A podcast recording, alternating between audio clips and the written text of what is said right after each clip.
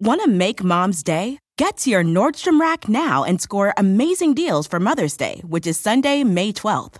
Find tons of gifts from only $30 at Nordstrom Rack fragrance, jewelry, luxury bags, activewear, beauty, and more. Save on Kate Spade New York, Stuart Weitzman, and Ted Baker London. Great brands, great prices. So shop your Nordstrom Rack store today and treat mom to the good stuff from just $30. Life is a highway, and on it there will be many chicken sandwiches. But there's only one McCrispy. So go ahead and hit the turn signal if you know about this juicy gem of a detour. Hello, and welcome to another episode of I Weigh with Jamila Jamil. I hope you're well. And if you aren't well, you're about to be fucking well because I've got a great guest on today's podcast. If you are a fan of RuPaul's Drag Race, then you are in for a motherfucking treat because today's guest is Bob the Drag Queen, a winner of RuPaul's Drag Race, as well as just one of the funniest, most inspiring, interesting, and charismatic people on the whole of the internet, maybe in the whole of the world. Uh, I was able to discuss so many different things with Bob. We discussed his unique childhood, where his mother owned a drag bar and would take him there and get him to work there when she couldn't find a babysitter. We uh, we had an in depth discussion about his experience in a polyamorous relationship in such an unstigmatized, open, informative, loving way. We discussed his activism in the black trans community and how we can be better allies. And unexpectedly, we spent far too long discussing my hair. I think Bob didn't like my hair very much. I think maybe Bob doesn't like my hair very much. And we spent ages talking about my fringe. Um, he was very, very sweet and charming and kept on insisting that he did. But I feel like there was shade. I would like to know what you think at the end of this episode. You can you can DM me about it, but it was so funny and I didn't think it was going to come up. And I really enjoyed the interaction. Uh, and I think you will too. Was so stupid. Um, but I love Bob. Bob is fucking great. Bob is so smart. We should all be more like Bob. Enjoy this episode. I can't wait to hear what you have to say. This is Bob the Drag Queen.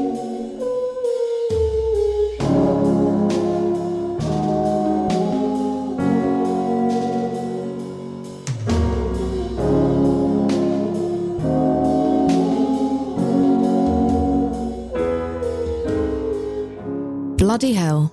I've peaked. I've peaked, everyone. I've only gone gotten Bob the Drag Queen on my podcast. Hello, Bob. How are you? I'm great. How are you today? I'm good. I'm such a big fan of yours. I can't believe you're here. Well, same. I'm I'm a really big fan of yours. Uh, you know, uh, I'm quite familiar with a lot of your work, and particularly um, Legendary. I'm a huge fan of the show. Ah, thank you, thank you. It's uh, one of my favorite parts of my life. That show, and I've uh, I've just learned so much while being there about so many different parts of the ballroom community that I may never have been privy to otherwise. And so Oh, yeah. I love that show. It's Um, really exciting. I uh, I have so many things I want to talk to you about because you've lived such an interesting life. But I think I want to start fairly traditionally with your childhood. Um, would you talk to me about what that was like growing up in? Uh, I believe it was Georgia. You grew up in, and you uh, you grew up with a mother who I believe was out at the time as queer, and she ran a drag bar. Is that correct? Yeah. Like a drag a, a drag club, rather. Yeah, so it was called Sensation. So my, my mom's like my mom. My mom's a queer lady, um, but also has an interesting relationship with queerness um, and religion. And she's also one of my best friends who I talk to almost every single day. Um, and yeah, my, my mom used to own a queer bar in Columbus, Georgia, with a group of lesbians called Sensations, and and I I had worked the club before, but never inside. So I never saw queens in the club. I, I one time my mom couldn't get a babysitter, so I collected money at the door, like outside the door of the. But also, I was kind of like a large kid, and I was kind of sitting in the dark, and all you saw was like my hand, you know, reaching out to take money. Um, at this club when my mom couldn't get a babysitter. It's probably illegal, but I think that the statute of limitations worn off and she can't be caught now. Okay, good.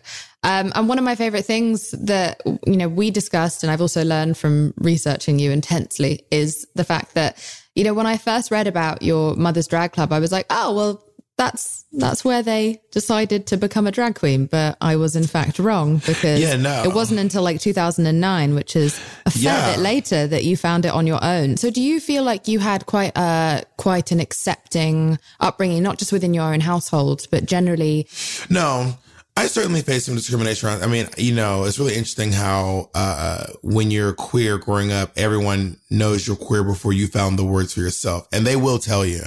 Like everyone around you is like gay. Anyway, um, like you, you don't have you don't have a, a moment to reckon with it within yourself because the folks around you will tell you. And I went to schools in inner city in Atlanta, in Atlanta and it was oh, I mean not inner city. So it's okay. So Atlanta's interesting because Atlanta is made up of almost all suburbs, and and I'm from I'm from Clayton County, which is not one of the nicer suburbs. Let's put it that way. So even though it's not technically in the city of Atlanta, it is what someone would consider an inner city school because it's black people.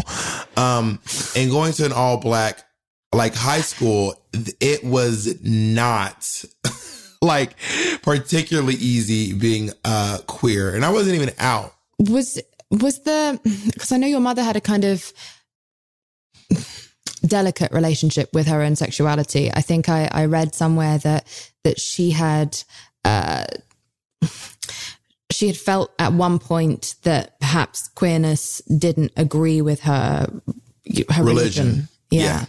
And so I, I wondered if that's what impacted the fact that you weren't out or you just didn't know. No, uh, because even though my mom got really religious at one point, she was my mom was never a uh, condemning type of of, of Christian. Um, my mom was. I mean, my mom took me to my first Pride parade. Mm-hmm. Like my that. mom, my mom took me. My mom comes to all my drag shows. Um, I think it was just about my, my her own path with herself, and I think that I, I I came out, I guess, young for me. I mean, I know that a lot of the kids these days, I sound like an old fogey. Kid these days, you know, come out really young, and for me, coming out when I was, I, I came out right after I graduated high school, like literally the day of my graduation after the graduation, I came out to my mom um, when I was like 17 or, or 18.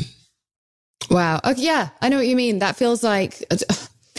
But I just want to clarify, sorry, regarding your mum. So, so she was openly out, and then had told you that she was no longer. She'd kind of like Well, renounced she, her. she didn't really announce it to me. She just like started dating guys. Oh, fair. like she didn't. So, sit did you me ever have that conversation and just be like, "What's going on now?" Or I mean, like, how did kind you learn about the? How did you learn about her relationship with her sexuality, uh, to do with spirit, like, to do with her spirituality, to do with her religion?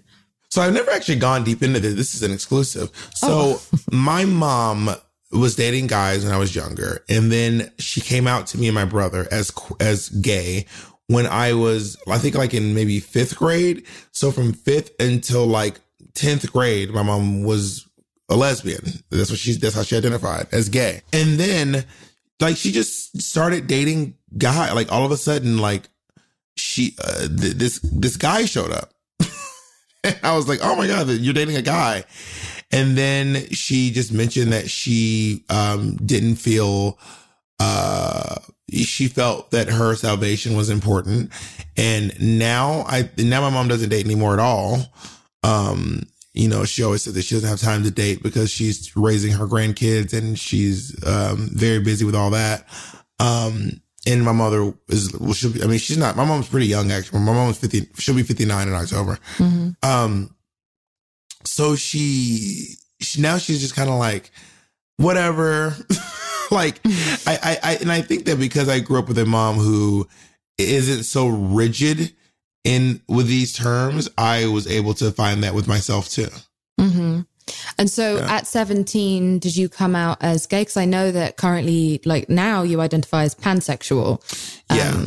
how did you How did you identify back then? I, I told my mom that I was bi, and at the time that felt true to me. And then I came out later as gay, and at the time that felt true. And um, and now I identify as pansexual, and you know, in this moment, that also feels true to me.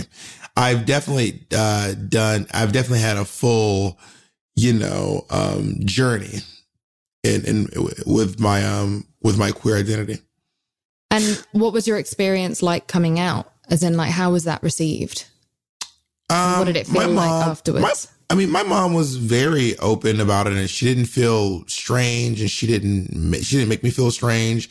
She just told me that she loved me, and my my mom's a great mom. Like she she really nails it every single time. I mean, you you came out uh, pretty as a queer pretty late late. Like when did you?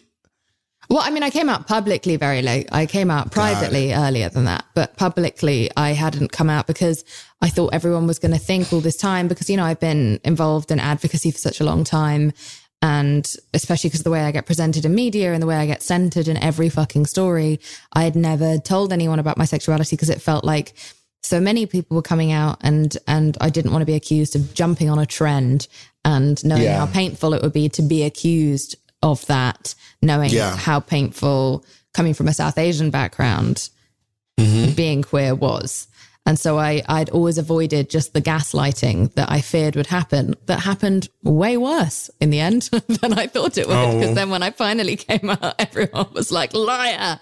Uh, and so there was just, I don't know. I mean, I, I, I survived it. It was very painful um, when I can imagine. started That telling me what sounds my so sexuality horrible. was. Yeah. And it was truly like, it felt like the whole world did it when I wrote that little note. Um, and took all my words as far out of like just out of context as possible. Um, it was just so, it was a very, yeah, it was a very odd time. So I did not personally have a great safe environment to do that in, but privately I was, I was out years before that. Do you feel that that's a thing that happens a lot in like um in South Asian culture, or is it or is it the celebrity culture? Because I know like Lilly Singh uh came out as um queer as well. And I mean, me and Lily are like friends, um, not close, close friends, but I, I've done her show and we, we, we, we cross in passing a lot.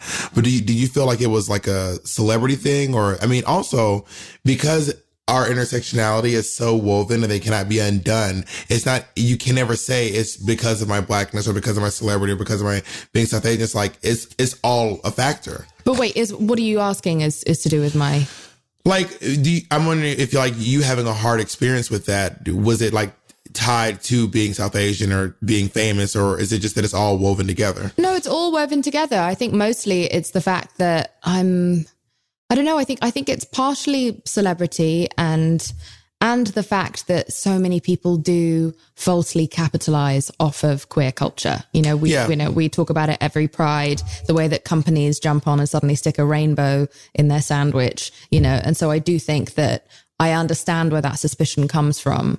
But then there is an extra level of suspicion of, and al- there's always an extra, extra suspicion of women, in particular women of color. But uh, I don't know if it's down to being South Asian. I know that it felt hard for me because I was South Asian and I don't have any openly out members in my entire family. And you know Oh, that wow. South Asian families are fucking huge. They are Yeah, yeah, huge. I've heard. I have I've like a hundred cousins, and so and many many uncles. Like my dad is one of nine, so f- to not have anyone in my family or in like our neighborhood or anyone that we know to be out for the first like twenty years of my life made me feel like, Wow. well, I really really don't want to be the first. Are you also? I mean, I, and I, I, are you? Are you? I mean, I'm assuming you're also the most famous person in your family too. um, uh, the yeah, I probably I'm the only one who's got a public career. Yeah, I guess that's how I'd put it. So yeah, it was all it was a fucking clusterfuck, Bob. If I'm honest, Yeah. it was all a Well- fucking cluster. But it's all right, and now I'm glad it's out there, so I can just breathe and get on with it. And and also, I think what was great about all of that last year is that now I don't give a fuck what anyone thinks or believes or whether anyone likes me or understands me. Now that it's I've gone through the fire, I've come out immensely free, and now I'm just like, yeah, think I'm lying. That's fine. I don't I don't know you, you don't know me. You're like I can't change your mind and I'm definitely not going to waste energy trying to. yeah. There's a thing that with uh, you know, that people really want women to prove that they're queer. It's really strange. Like, like if you're not, if you're not like raw dogging a woman on stage at the Pride Parade, they're like, you're not queer. Prove it. I know. fucking pr- and then yeah it, it, that is, it is that is a very interesting um moment did you see i don't even know what it meant and i don't want to read too much into it but i don't know if you saw that last night at the BET awards queen latifah received the um lifetime achievement award and at the very end at the end of her speech she just she said happy pride and that was so huge for me to see.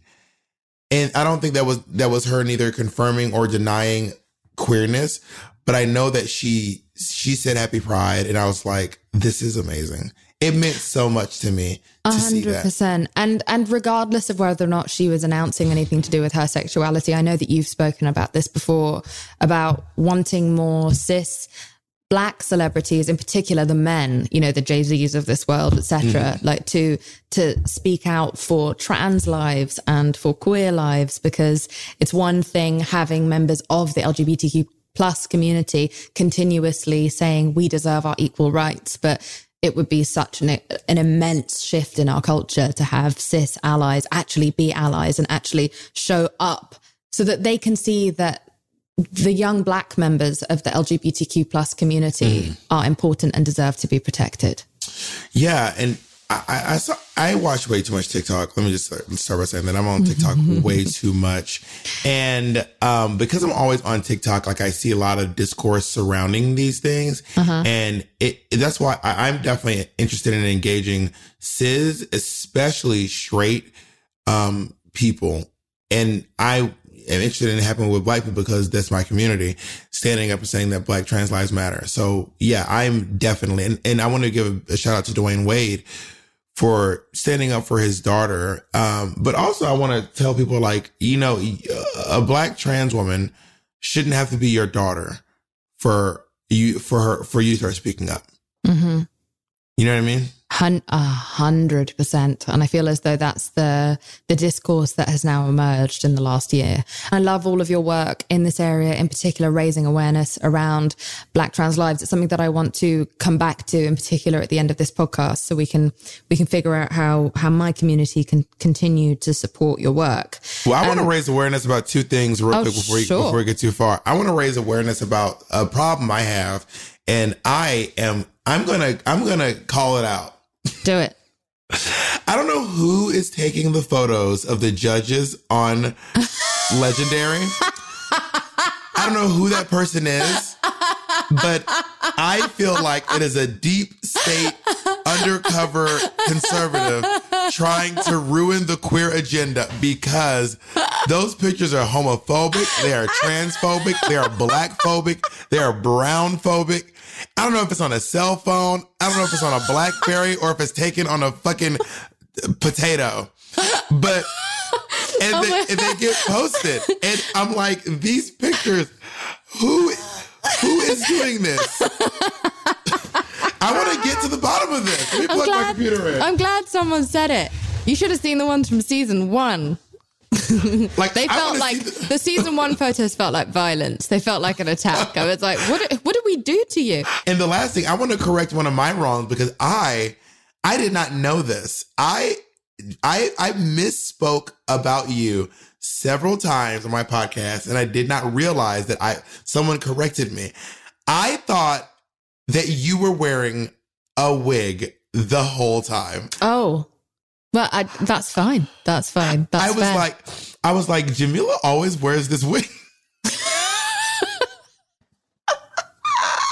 I was like, why everyone. was she Everyone thinks this is a wig. Everyone, I don't know what to do about it. It just, my hair just looks, it just looks like a, it just looks like a wig. It's always looked like a wig. I accept it. It doesn't matter what style I wear it in. It's just always going to look like a fucking wig. And, and I love it. And I hope people think it is at least an expensive wig. No, it looks very expensive. I think it's because of how thick and rich and healthy your hair is. I mean, obviously, I have no. I'm bald. Wait, I that can't, can't, even, be I can't the, but that can't be the only reason you thought it was a wig. There's something wrong with my hairstyle. No, it's not wrong. I think it's because I think it's because there's how much hair there. I mean, maybe there is something added in. I don't even know. I don't know if there, but there Right? is No, just- I don't have anything added in. I just have. I'm just Indian. you just have so much. There's just so much hair. Yeah. As someone who cannot grow hair, I'm baffled at the amount of hair you are capable of growing out of the top of your head. This is wild. Wait till I you see my even- chest.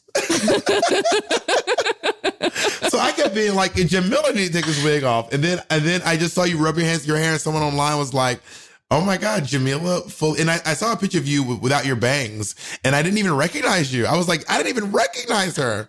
I know. Well, that picture got circulated. I, I just posted a picture of me with my, my hair fully, fully back off my head because I had like wig glue in my head because I was wearing mm. a wig for a different show that I'm doing. Mm.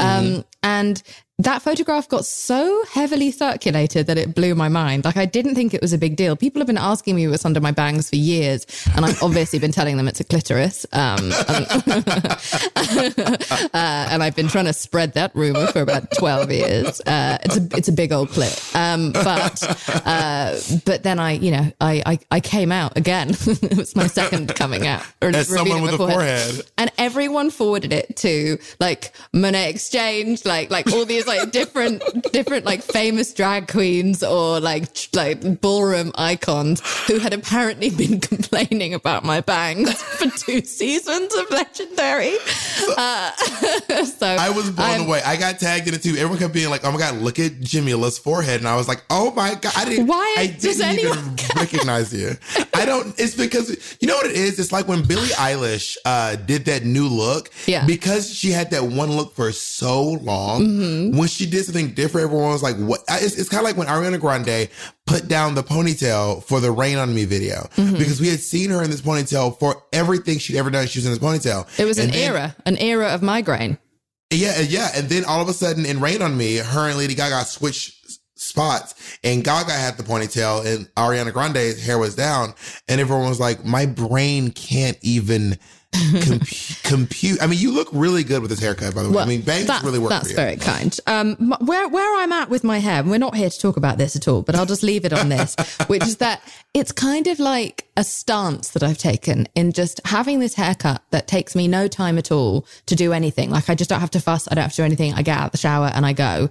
It's like my kind of way of saying that I think it is fucking bullshit that women in particular are expected to change up our looks constantly. Mm, it's like, fair. for who? For who? Why? If it works, don't fix it. No one's stressing out George fucking Clooney about his fucking hair that hasn't changed in 40 fucking years. Ted or Danson's, carrot top. Yeah, or like, to, oh, yeah, exactly. And like Ted Danson's had the same haircut. So I'm just like, fuck off, man. I'm going to Anna Wintour this shit. Like this haircut to the end, to the death. So wig or no wig, everyone's gonna get used to it. But that's my that's say, my kind honestly, of that's my way of handling ama- it. it. It looks really good on you. I think that you look phenomenal and and you you blew me away. That that that forehead pick really broke the internet. That's the dumbest shit I've ever heard. You should have you know you should have you should have put it behind a pay. Oh my god, you would have made okay. This is your next charity move. OnlyFans. Only fans, but it's just your forehead you just like like your OnlyFans, you're like playing sexy music, and then you just like slowly raise your bangs while like while like strip teasing. But it's that would only work if I did actually have a clitoris there. then it would raise True. money. I could raise money for charity. There are over 75 million monthly Tubi viewers. That's more people than there are influencers on the internet which means Tubi is more popular than sponsored posts for digestive enzymes and high coverage foundation. More popular than soft launching your boyfriend. More popular than making boomers explode with rage when you tell them how much you make on a single post. Tubi, it's more popular than influencers. See you in there. This show is sponsored by BetterHelp. Now, listen, we all carry around different stresses big, small, medium size, and a lot of us keep them bottled up because sometimes we just have to. But doing that all of the time can really, really start to negatively impact your life. And I say that from experience. I'm British. We are told to never say how we're feeling about anything ever. And uh, that's why so many of us are so sad. Now, a way that I was able to remedy that was by having therapy, which was super helpful for me, not only because it's amazing to get things off your chest, but also all week you know as you're bottling things up because it's not always the time or place to say exactly how you feel. You know you're going to get that hour where you're able to get everything off your chest and say it exactly as you want to. And this therapist isn't going to take it personally and they're not going to hold it against you or throw it back in your face during an argument over dinner next week. You just have this complete freedom. Honestly, I think everyone should have therapy, regardless of whether they think they need it, because it's so amazing to have a confidant. It's a journal that talks back to you and helps you with all of your problems. I think therapy is just a safe space to get everything off your chest to figure out how to work through whatever's weighing you down. And if you're thinking of starting therapy, then maybe you should give BetterHelp a try. It's entirely online, it's designed to be super convenient, flexible, and suited to your schedule. All you have to do is fill out a brief questionnaire to get matched with a licensed therapist, and then you can switch therapists if you don't like them anytime for no additional charge. Get it off your chest with BetterHelp. Visit betterhelp.com forward slash iWeigh today to get 10% off your first month. That's betterhelp, H-E-L-P dot com slash iWeigh. Want to make mom's day? Get to your Nordstrom Rack now and score amazing deals for Mother's Day, which is Sunday, May 12th. Find tons of gifts from only $30 at Nordstrom Rack. Fragrance, jewelry, luxury bags, activewear, beauty, and more. Save on Kate Spade New York, Stuart Weitzman, and Ted Baker London. Great brands, great prices. So shop your Nordstrom Rack store today and treat mom to the good stuff from just $30.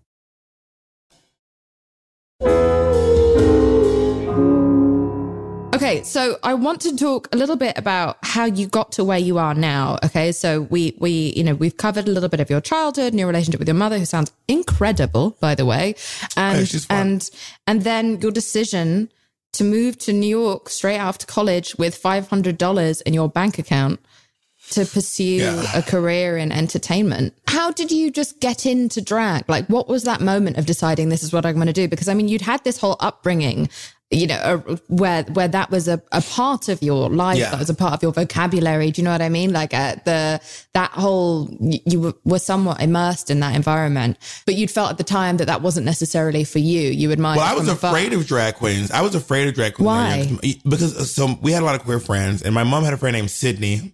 And Sydney said to me, I remember Sydney came home and was like, "Don't ever trust drag queens." Like he was, he had come home and like had a rough day. He said, "Don't ever trust drag queens." And I said, "What? What's going on?" And he said, "Drag queens are all dangerous. They all have weapons." And, and I got and I got and I got shot by a drag queen. So he was in a he was in a dispute with a drag queen in a parking lot. No, well he was he, he was in a parking lot at my mom's club, and a drag queen got into an argument with someone else, and she pulled a gun out of her purse and she shot, and then a stray bullet hit my mom's friend Sydney. So Sydney told me that drag queens were dangerous, vicious, and gun wielding. Yeah. So I was like, well, I'm, I don't want to be anywhere near drag queens. They're dangerous. Like Sydney told me they're dangerous. I think Sydney was just probably scorned from being shot by by, by a drag queen.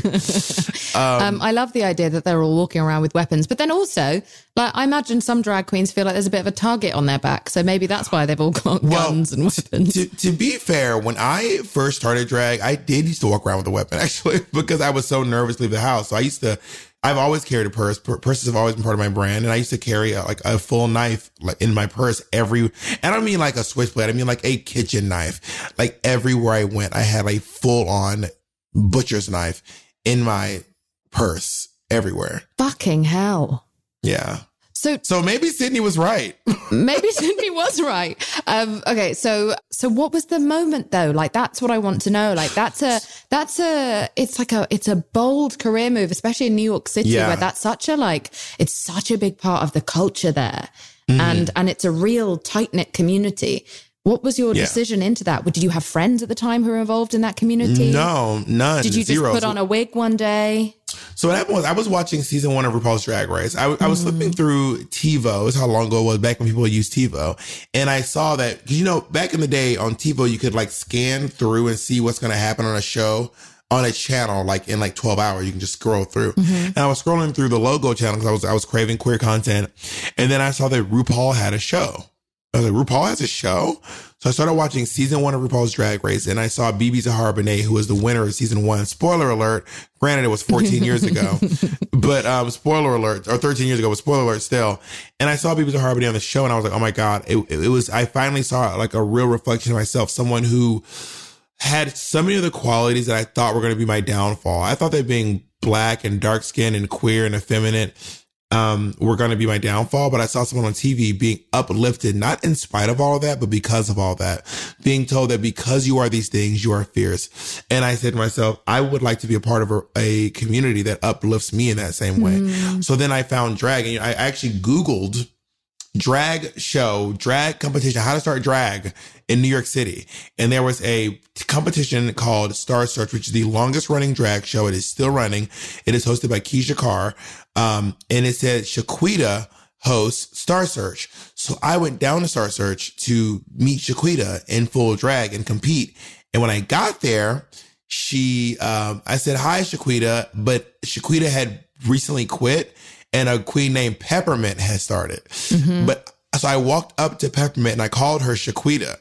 and she was like, I am not Shequida. That is absolutely not who I am. But her and I are now like absolute like great friends. Like she's one of my best friends in the world now. But, but that was how I started. I started doing the competition scene in New York City going and, specifically going to peppermint shows. What was it like? You know, especially seeing as you've gone into it with fear of drag queens. Like, was it? Is it a supportive? Like, because I find the ballroom community. Obviously, there's a lot of shade in the ballroom community, but there's also so much love and like mutual respect, and everyone hugs each other after they battle, etc. What is the? I don't know very much about the drag, the drag scene, scene is very similar. The right. New York City drag scene is very similar. It was very competitive, but you become great friends with the people you're competing with every single week, especially if you're a baby queen who's doing the um, drag competition circuit. You know, I, I, I, these, these girls you're competing against, you start, you, you see them every week at all the gigs, every mm-hmm. single time. You keep, you keep running into them over and over again. Um, and then you go to the diner after the show and then you make each other costumes and, and you say, well, I, I have great hair and you have great makeup. Maybe you can teach me about makeup. Okay, I have good hair and you have good costumes. I can help you with hair if you help me with my costumes. Mm-hmm. And then you start learning from each other and then you all become better because of it. And also like the drag the drag scene, especially in New York, was a big part of the genesis of the ballroom community at large. So I'm glad like, yeah. it's nice to hear that that kind of all kind of coexists so nicely. A drag queen started the houses. Like there's mm-hmm. a drag queen named Crystal LaBeija mm-hmm. from who lived in New York. And it was because of Crystal LaBeija feeling disenfranchised in white spaces. And she was like, well, I'm going to start my own house. Like we are going to get together and help each other. So I don't know, some of your listeners may know because they, they, you probably have a lot of ballroom fans listening to your podcast, but like, um, the LaBeijas are like the oldest and one of the most respected houses in ballroom. Mm-hmm. And they started the idea of houses in general. And if uh, anyone is new to the ballroom world, uh, there's an incredible and iconic documentary called Paris is Burning, which I would strongly suggest you have a little look at because you can learn yeah. learn something from that. Absolutely, absolutely. Um, okay, so uh, so did you feel as though you know having grown up in such a supportive household and then moving to New York by yourself, it's pretty fucking intimidating. Did you find like a home away from home in the drag scene? Oh, for sure. 100%. You know, me and my friends, Frosty Flakes and Peppermint and Tina Burner and Pixie Aventura, Keyshia Carr, um, Brenda Darling, um, Jacqueline Darling. Uh, I mean, some of these names probably mean nothing to, to some people, but like to me, these were like the queens who really helped me cultivate a sense of community, help me understand about what it means to put on a show, and what it means to uplift people. It, it uh, gave me a, a page turner, uh, gave me a foyer into uh, what it means to build community through charity work and through outreach and through activism as mm-hmm. Rhea, Thorgy Thor, Mocha Light, Misty Meaner, uh, Charmaine Ultra, like so many amazing queens that I, you know, literally took the train with, ran the streets with, ate at diners until six in the morning with in full drag. I want to see the movie of your life. This sounds so amazing. it's incredible. How has winning on RuPaul's Drag Race changed your life? Well, it has launched me onto the international scene as a performer, as an as a drag queen, as an actor, as a writer, as a comedian.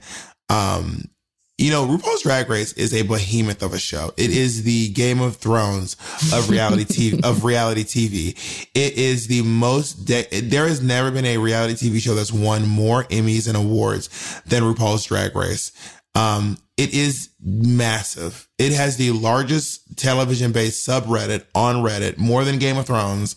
The fan base, like, there are very few shows where the contestants from a show leave as so many of them leave as prolific as they do in RuPaul's Drag Race still to this day.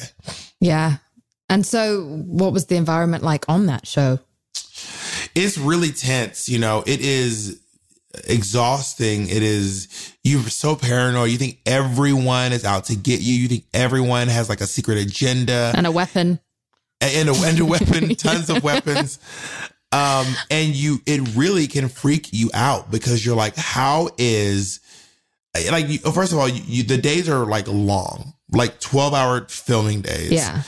Um, you wake up in the morning, you go straight to set, you come back and you, you don't have enough energy to hang out. You just fall over and pass out and you wake up in the morning and you're, and you're getting mic'd up again you know, you, you can't, you can't talk to people when the cameras are down. The only people you can talk to when the cameras are down are PAs and producers. You can't talk to the queens. You're, you're in isolation. We don't hang out when we're in the hotels. Everyone is in it, their hotel room by themselves. And they even put tape on the door so they'll know if you left the room. Oh my God. That's fucking Yeah. intense. I Yeah. I uh, have waited till late in this uh, episode to ask you, but you know, how is your um how's your mental health been your whole life, Bob? You know, I am one of those people from a black family that does not um consider mental health until it is severe. You know what I mean? Like there are a few people in my family who have been institutionalized, but you have to be like that's how bad it has to be before people in my family are like let's get a little help. I used to be Um, the same. Yeah, I get it. And I I probably should go to therapy. I always say I should go to therapy. I never have. You've never been to therapy? Not even one time. I've been to the gay bar called Therapy in Hell's Kitchen, but I've Oh, never been same. to. Yeah. yeah.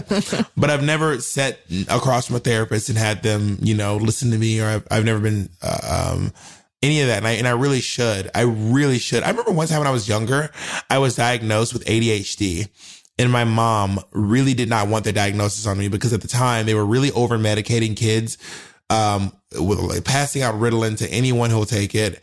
Um, like if your kid just talks a little too much, they will, um, say, well, they have ADHD, give them, give them the drugs. And my mom was really nervous about that. So my mom wouldn't let me get diagnosed and, and we just left the doctor's office and I never took the medicine.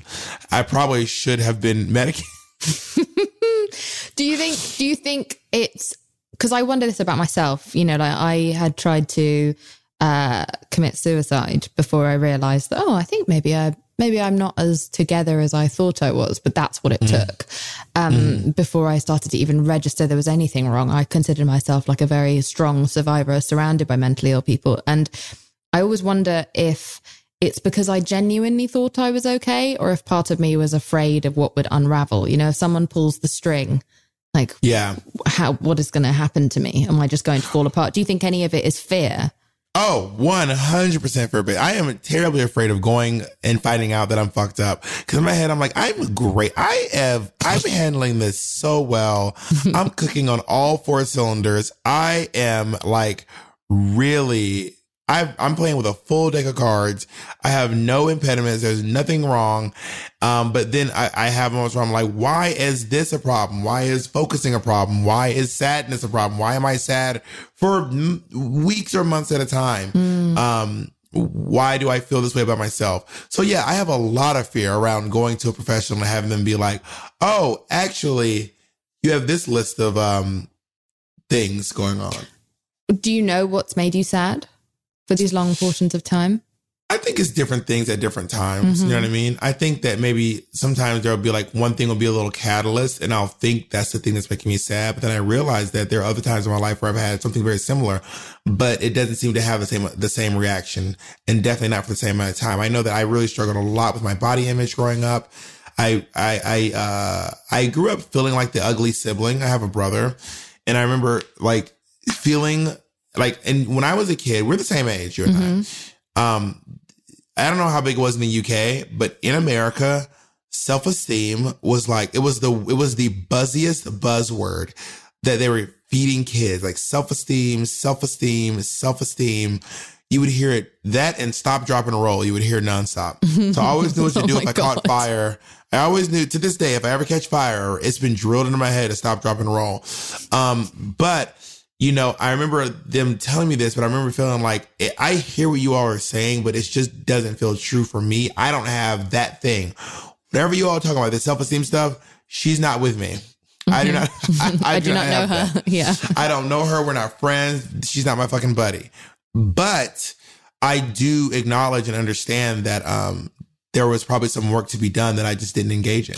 What What was it about your body? Like, was it your body image? Was it your image? Like, what was it about you that you Well, felt uncomfortable with? I was I was uh, like you know being uh, one being really dark skin and uh, colorism in the in the black community is really intense. Um, and when I was younger, it was it was really hip to talk about light skin versus dark skin.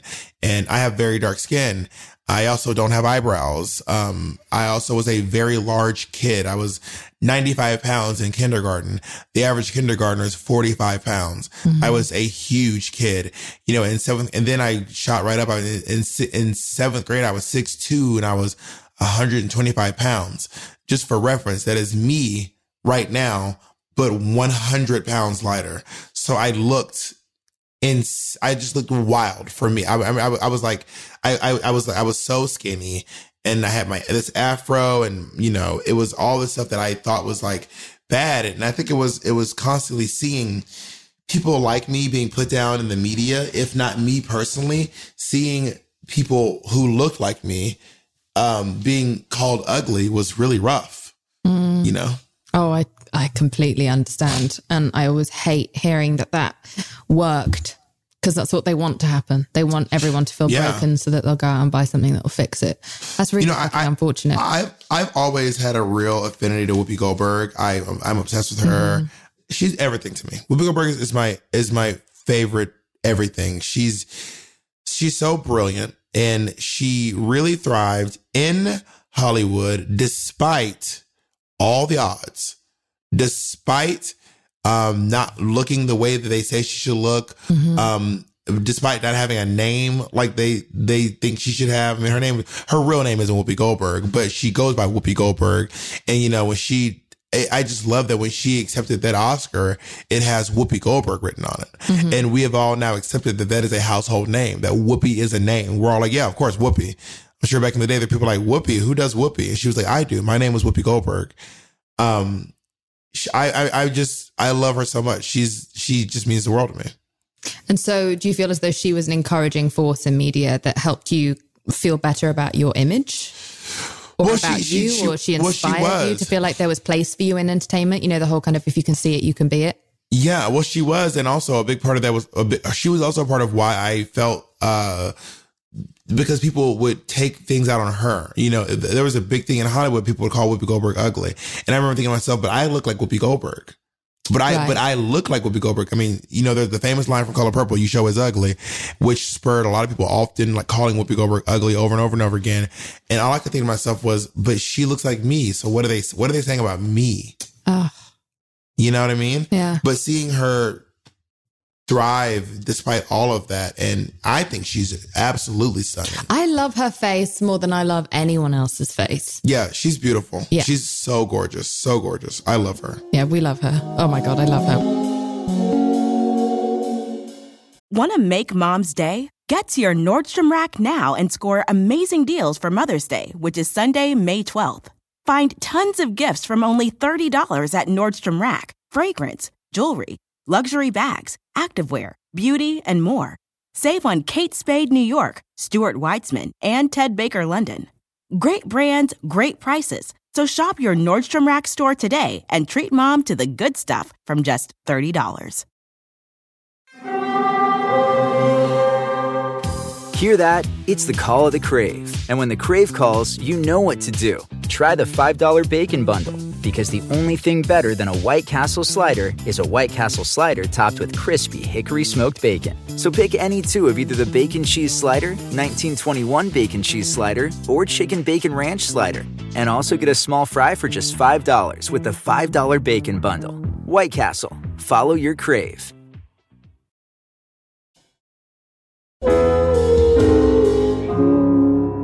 I want to talk to you about polyamory because I think you have such a fascinating insight on it, and I would love to talk to you more about it. And you are currently in a, a polyamorous situation, not a polyamorous relationship, because of the fact that I know that you're not, you wouldn't describe these two different relationships you have as you all being a thruple. You are in two separate relationships currently with two individuals, and you have an apartment with each of them.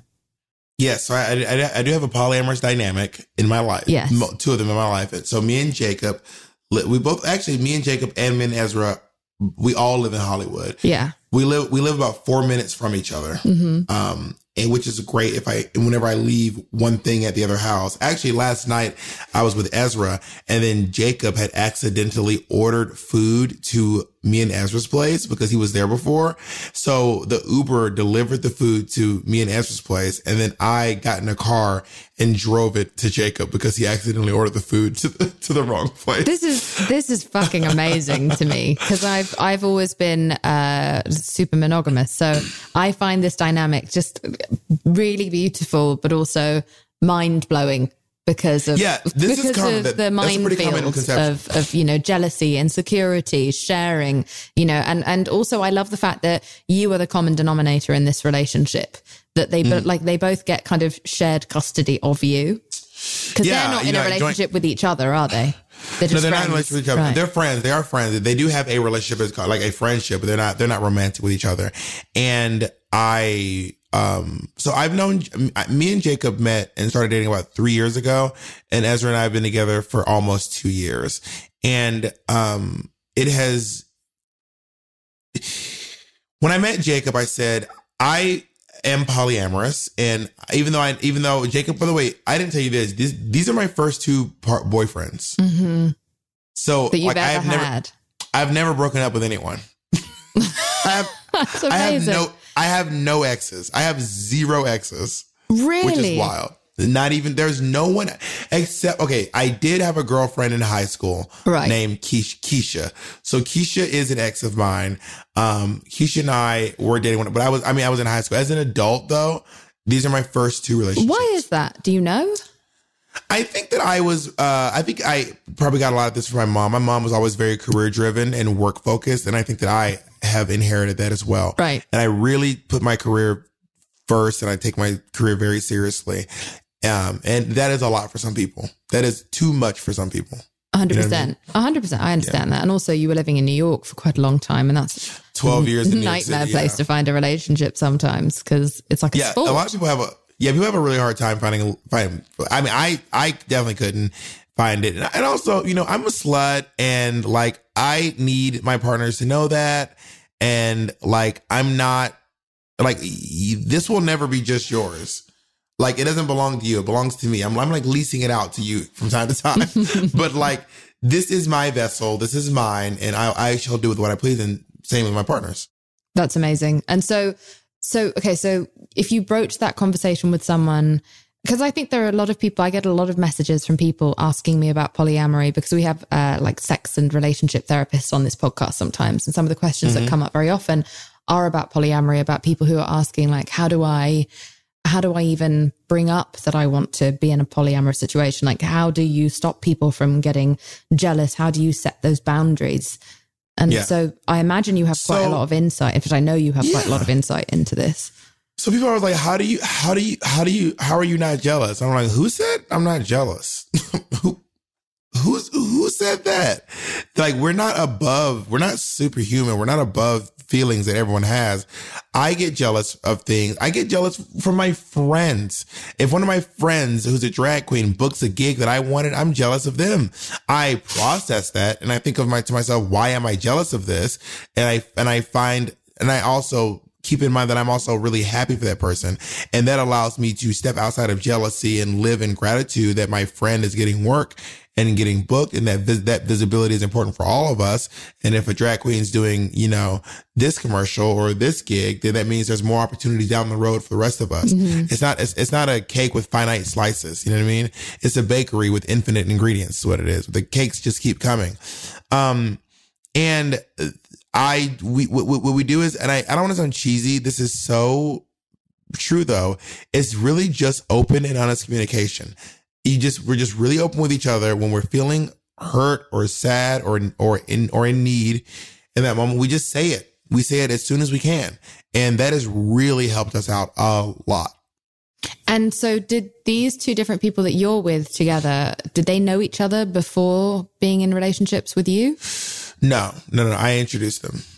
And what was that like? So, I mean, there, there was definitely some bumpy moments where um, we had, because I, I was putting a lot of pressure on them to communicate and they're two people who whose paths would have probably never crossed if it wasn't for me. And I was specifically asking that their paths cross. And why did you want them to? Why why did you want them to? Because I wasn't interested in building two separate lives. I mean, I live in two separate places, but I have one life. You know what I mean? A- a- And I don't want to have like this life that I live in LA and this life that I live in New York, although we all live in LA now. Um, I wasn't interested in building. I, I wasn't inter- like, you know, let's say, let's say we're here, gets nominated for the Emmy again. I don't want to have to pick who I'm bringing. So you're let's bringing them go- both. Yeah, I'm bringing them both. They're both going, or, who, or whoever's available. You know that they also have careers, and you know Ezra's a musician and Jacob's a photographer, so they also have careers of their own. And you know, if I go home for Christmas, I don't want to have to pick who comes home for Christmas and who comes home for Thanksgiving. You know what I mean? hmm That's fascinating to me because the other people I know who are in polyamorous relationships, I think the agreement, in order to, I guess, evade that human jealousy, is just to try to never discuss the other person that they're with, so that you don't have a visual of your in your mind of like who they're having sex with or being intimate with. Uh, You don't know anything about that. It's like that is a separate thing. I close when you walk out of my house, I I close the door, and I think that works for some people. I think it's Yeah, good to know does for some your boundaries. You don't have to. Anyone who's listening to this is thinking of entering into a polyamorous relationship. You don't have to have everyone meet. It's just incredibly lucky that you found that these two have great chemistry and they've even become friends of their own accord. That's incredible. and it's really not about it's not really about the sex because me and um because a lot of people there's a lot more people who are open than there are who are polyamorous. And you know people who are open a lot of times they, they can be open but like being polyamorous meaning having two relationships is where it gets wow which lets me realize that it's more than just the sex. It's not just the fact that your partner's having sex with someone else. It is the it is for a lot of people the notion that your partner is building a life That's what I meant by intimacy. I didn't mean sexual Yeah. intimacy. I meant like that kind of, you know, the friendship, the the secrets Yeah. you tell each other, all of that. Like that that almost to me, I feel as though I would find it easier to have an open sexual relationship than an open emotional relationship. That's the part of me that I'm just like, A, I think I wouldn't know if I'd be able to share that part of someone with someone else. Um, but also I feel like I couldn't be fucking bothered to do it myself to invest emotionally in mm-hmm. someone else. I think it's because it's a it's a big it's a big sacrifice entering into just one relationship and then so doing that twice over. That's a it's really remarkable that you have the time and energy to do both as well as have such a successful career. Well, I also think about it too. I think about it like because you know my, my partner was he, he's my partner Ezra has had a other partners while we've been dating. Um, and, and when he does that, I also think about it too, like that, whatever this part, this relationship he has with the other person is one, does not negate ours. It does not mean that he does not love me, but also I wouldn't be jealous if he had, if he told his, if he was having a rough day and he said, I want to spend it with my friend and it's nothing against me. I'll say, well, maybe I understand you, you and your friend have a certain bond and you want to spend that, you want to spend a day with your friend. It's not about, it doesn't mean you don't want to be with me. It just means you want to be with this one friend. And I look at it like that. I look at it the way that I also look at my friendships very similarly to the way that I look at relationships mm-hmm. sometimes. You know what I mean? I do know what you mean. And so do you meet all of their partners? Yeah, I met, I've, I've met, um, well, yeah, the, the short answer is yes. I've, I've met, Jacob has never had another, has had another partner, but I've met Ezra's other partners before. Got it. And and again, so that's that's where you can have feelings of jealousy, but generally you're able to override them because you love Ezra and want Ezra to be happy. I might have feelings of jealousy. Like, for example, you know, I, I'm I'm very busy and I'm not able to do a lot of stuff. So I'm not able to go to to Mexico with him to visit his family because I have to shoot. We're here for like weeks at a time, or I can't, um, you know, go shopping in the middle of the day with Ezra because I have to do, you know, interviews and, uh, and, you know, the design stuff and blah, blah, blah. Um, but you know, maybe his, whoever he's dating has more free time. And I'm like, man, they friend, they spend so much time together. I'm just so jealous of that person's ability to spend the time with Ezra. But I'm also happy that Ezra has someone that he can spend that time with. Yeah, that is a nice part of it of not having the relationship guilt of I'm like, well, I'm someone's everything, so therefore I can't just go off and dedic- can't I can't just go and throw myself into my career because there's another person depending Yeah. on me. There's someone else to kind of fill that gap. It makes I cannot be sense. someone's everything. I can't be someone's everything. To quote Whoopi Goldberg, if someone says you complete me, run. There's a quote from Whoopi Goldberg's Mm-hmm. book. Like I can't, I can't complete someone. No, no, no, no, no, no, no, no, no, no. We are we. I'm not. I'm not a side dish. Neither are you. We are both the main entree. You know, steak and lobster. Yeah, You know I mean? 100%, I 100% agree. I talk about this all the time. I don't believe in two halves making a whole. I really believe in two wholes. And I always have to clarify that I don't specifically mean H O L E S. I just mean two holes.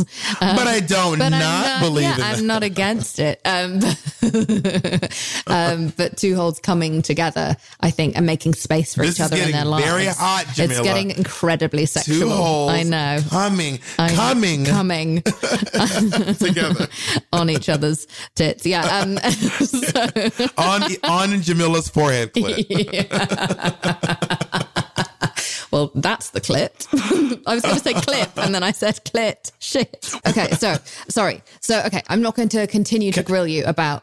ab- About um, We can talk about polyamory, but I'm just like I I'm, love talking about polyamory. I just think it's so I- interesting. It's like it's so rare that you get someone to come on and talk about it. So many people who even are in polyamorous relationships feel so unsafe to talk about it because the way that we, as a society, it's the same way that people are even just with like bi culture or pansexual people. Like there's this Yeah. kind of like it's allowed for people to just openly mock bi and pansexual people, and I think there's a lot Yeah. of a lot of judgment around polyamory. You know, you're treated as though you're greedy, you're treated as though you're selfish, or, you know, you're incapable of committing to something. As if, by the way, any of those things are particularly bad. Nothing wrong with a little bit of greed, a little bit of Yeah, selfish, for sure. a little bit of sin, you know, the seven deadly sins. Nothing wrong with uh, all the lust and the, the, especially the hunger one. Um, but I, Right. uh, and, and so it's so rare to get someone to actually come on and, and just talk about it in such a, a, a we can keep talking way. forever because I really loved bringing more awareness to polyamory and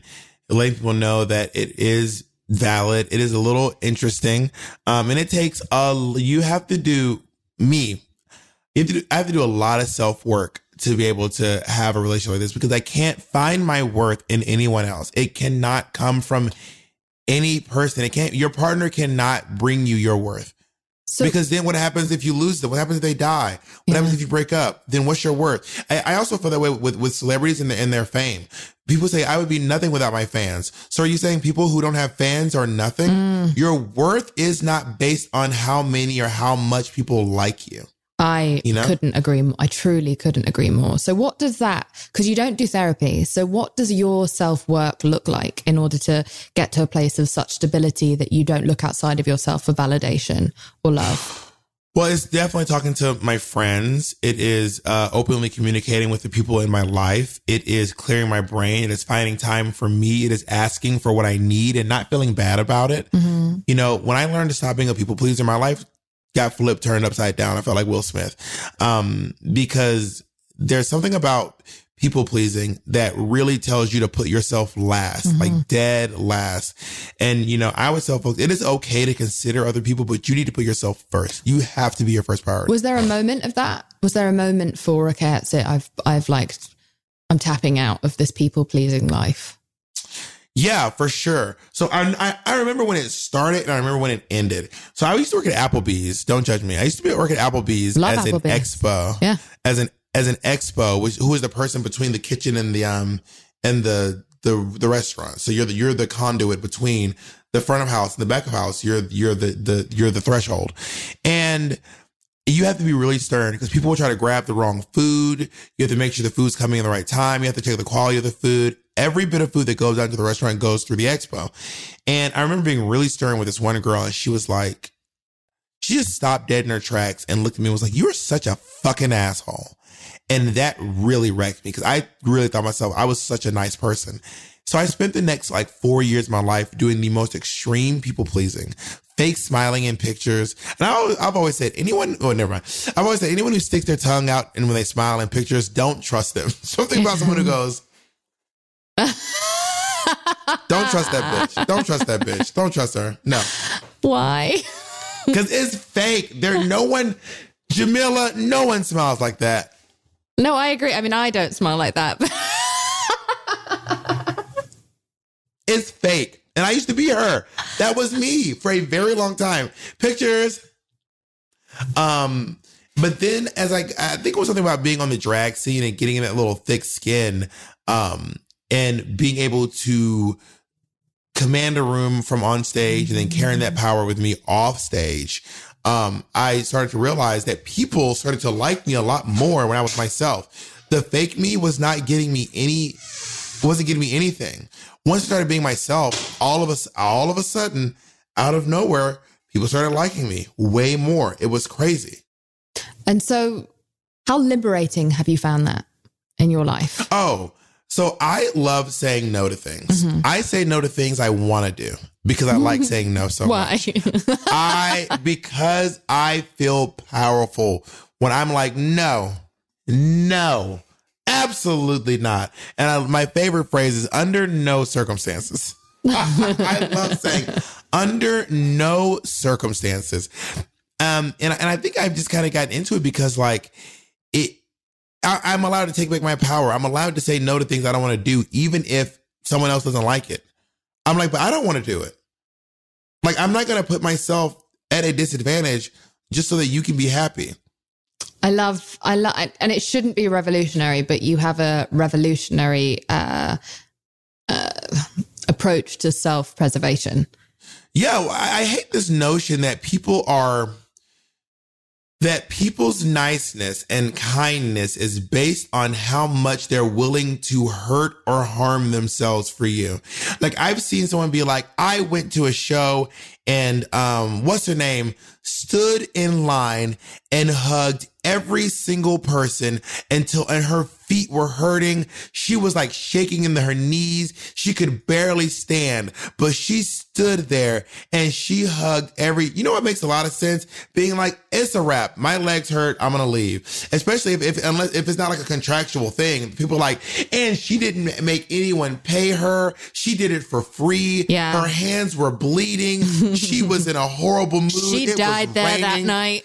Yeah, she died there. What I'm like, what? What a what a dumb bitch is what she is. Like, why the fuck would you do that?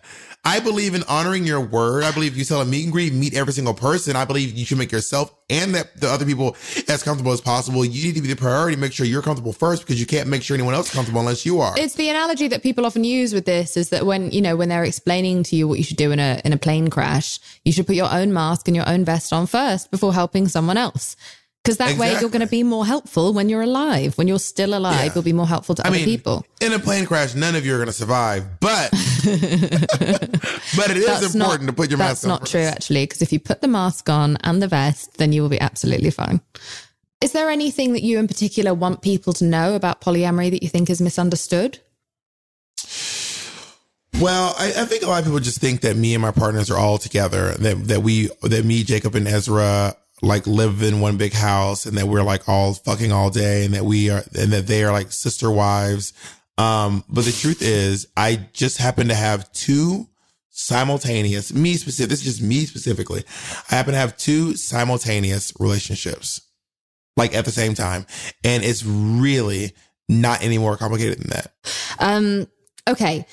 Thank you so much for giving me so much of your time. Before you go, I My wanted to just return to your work in advocacy for, in particular, Black Trans Lives Matter. And I wanted to ask you how myself and my community can support your work and support well, that work. you know, it's so interesting when you say you and your community because of your, your intersectionality and your access and your fame and your celebrity. You have access to a lot of communities Mm-hmm. um, between being, uh, you know, a prominent uh, woman of color, between being a huge celebrity, uh, a producer, um, Spokesperson for all this- Fringes. Sp- Fringe spokesperson Soon to be icon. Yeah.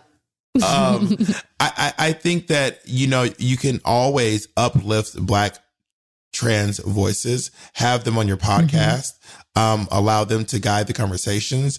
Um, also understand that, you know, black trans people, no people are monolithic. So you can have two different black trans people on your show who have extremely different uh, viewpoints and they're both valid Mm-hmm. do I do we don't have to all agree with everything everyone says, but they're all valid. You know what I mean? You every- everyone from Flame Monroe, T.S. Madison, um, and Laomi, and they'll all have very different perspectives. You know what I mean? Laomi's coming on this podcast soon, actually. Um, Work. I'm really excited. and, and, and I also think that what you're doing because you're a producer on on um, Legendary. Yeah. Legendary. this is huge. Like that's a that, that is uplifting a lot of a lot of black trans voices. That is massive. Like you're already doing the work. And I think that there's probably a lot of people who are like, why is Jameela Jamil? But also people on the internet are always going to be like, why, why, why? And my whole thing is like, what the fuck are you doing? Like this is a show now where black trans people can come and tell their stories. That's why. That's why. And it is, it, I'm, I'm not aloof enough to, to, to insinuate that I don't realize that sometimes it takes a person who is famous to um, open the door. And while they're walking through, they're just going to hold the door open. And now come, come on, everyone. Mm-hmm. I'm holding the door open. You can all come through now. You know what I mean? Yeah. It, it, it, it is not, it, I, I am not um, thick enough or, or dense enough uh, or daft, as you like to say in the UK, to uh, insinuate that, that, I don't realize why it is important that Jameela Jamil and Megan Thee Stallion are on that panel because you are both massive celebrities and it helps bring people there. And then once they're there, people see these really important, really remarkable stories. I think that's really all we were trying to do is just think, well, how, what's the fastest way that we can be helpful? And that is to mm. bring mm. our audience to watch this show to help more people understand how incredible this community is. Yeah, I am. Um, I'm. I. I love you. I'm so happy to have oh, had the chance to be able you. to talk to you. So, Bob the drag queen. Before I lose you, will you please tell me what do you weigh? I would say I weigh. Let's throw in some comedy, activism, absurdism, uh, glamour, makeup, irreverence. That's what I weigh. I love yeah. that. I love all of the things that you weigh, and um, and I hope you feel beautiful now, even if you didn't when you were young, because we all find you very beautiful, and we all oh, love staring you. at your face. And thank you for answering my creepy little slide into your DM. Uh, and coming on to this and coming onto this podcast and uh, and I can't wait to meet you in the flesh. Thank you so much for listening to this week's episode. I Weigh with Jameela Jamil is produced and researched by myself, Jameela Jamil, Erin Finnegan, and Kimmy Gregory. It is edited by Andrew Carson, and the beautiful music you are hearing now is made by my boyfriend, James Blake. If you haven't already, please rate, review, and subscribe to the show. It's a great way to show your support. We also have a bonus series exclusively on Stitcher Premium called Ask Jameela Anything. Check it out. You can get a free month of Stitcher Premium by going to stitcher.com forward slash premium and using the promo code IWEIGH. Lastly, over at iWay, we would love to hear from you and share what you weigh at the end of this podcast. You can leave us a voicemail at 1 818 660 5543 or email us what you weigh at iweighpodcast at gmail.com. And now, we would love to pass the mic to one of our fabulous listeners. I weigh my friendships and being a good daughter. I weigh my intelligence and I weigh all the good and bad experiences that have gotten me to where I am today and have made me who I am today. I weigh my ability to empathize with other people and my ability to forgive. I weigh my willingness to learn and grow as a person. Thanks, Jameela, for this podcast. You are so amazing.